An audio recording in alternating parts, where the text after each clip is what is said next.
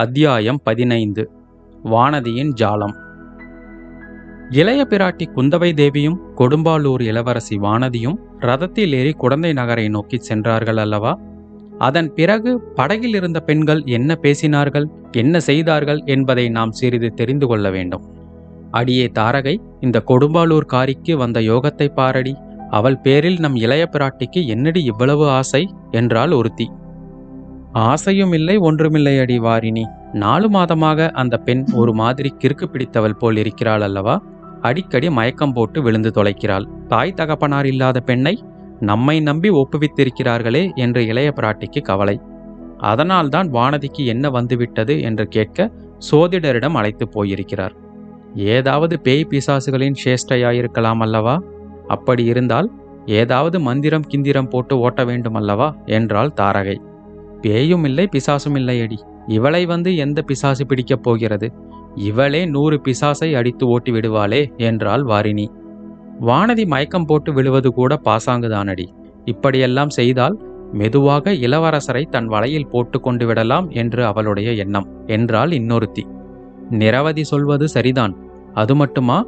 அன்றைக்கு தீபத்தட்டை கீழே போட்டாலே அது கூட தன்னை அவர் கவனிக்க வேண்டுமென்பதற்காக செய்த காரியம்தான் இரண்டு கையாலும் ஏந்திக் கொண்டிருந்த தட்டு அப்படி தவறி விழுந்து விடுமா அல்லது நம் இளவரசர் என்ன புலியா கரடியா? அவரை பார்த்து இவள் பயப்படுவதற்கு என்றாள் வாரிணி.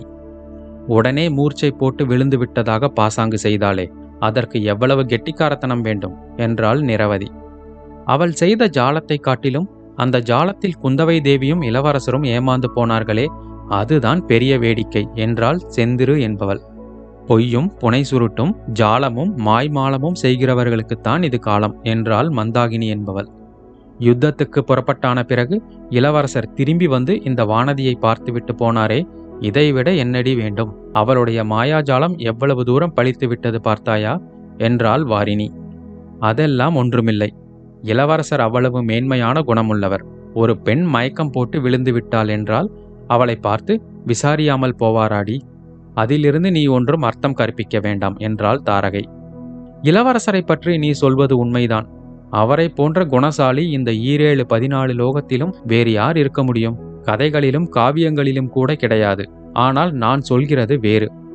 இவள் இந்த வானதி மயக்கம் போட்டு விழுந்தாளே அது என்ன மயக்கம் தெரியுமா? அதை கேட்க சோதிடரிடமே போயிருக்க வேண்டியதில்லை. என்னை கேட்டிருந்தால் நானே சொல்லியிருப்பேன் என்றாள் வாரிணி. அது என்ன மயக்கமடி? எங்களுக்குத்தான் சொல்லேன் என்றாள் செந்திரு. வாரிணி செந்திருவின் காதோடு ஏதோ சொன்னாள்.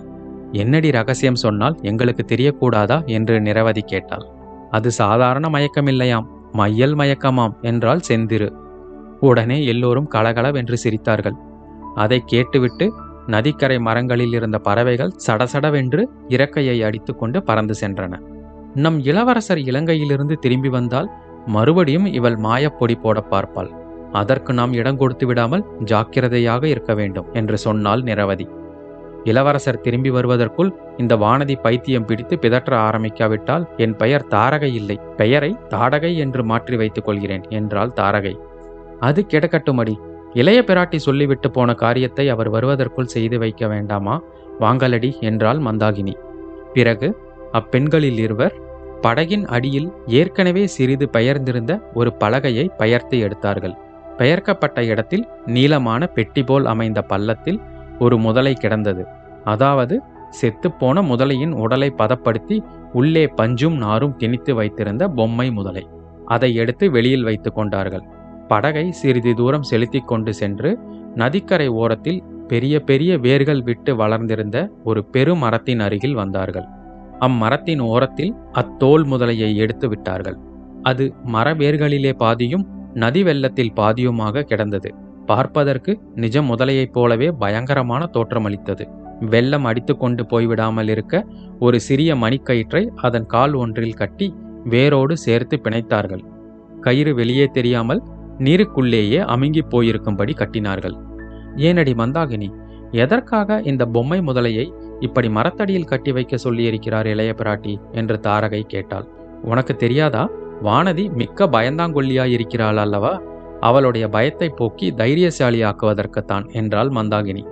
எல்லாவற்றையும் சேர்த்து பார்த்தால் வானதியை இளவரசருக்கு கல்யாணம் பண்ணி வைத்துவிட வேண்டும் என்றே குந்தவை தேவி உத்தேசித்திருக்கிறார் போலிருக்கிறது என்றாள் நிரவதி.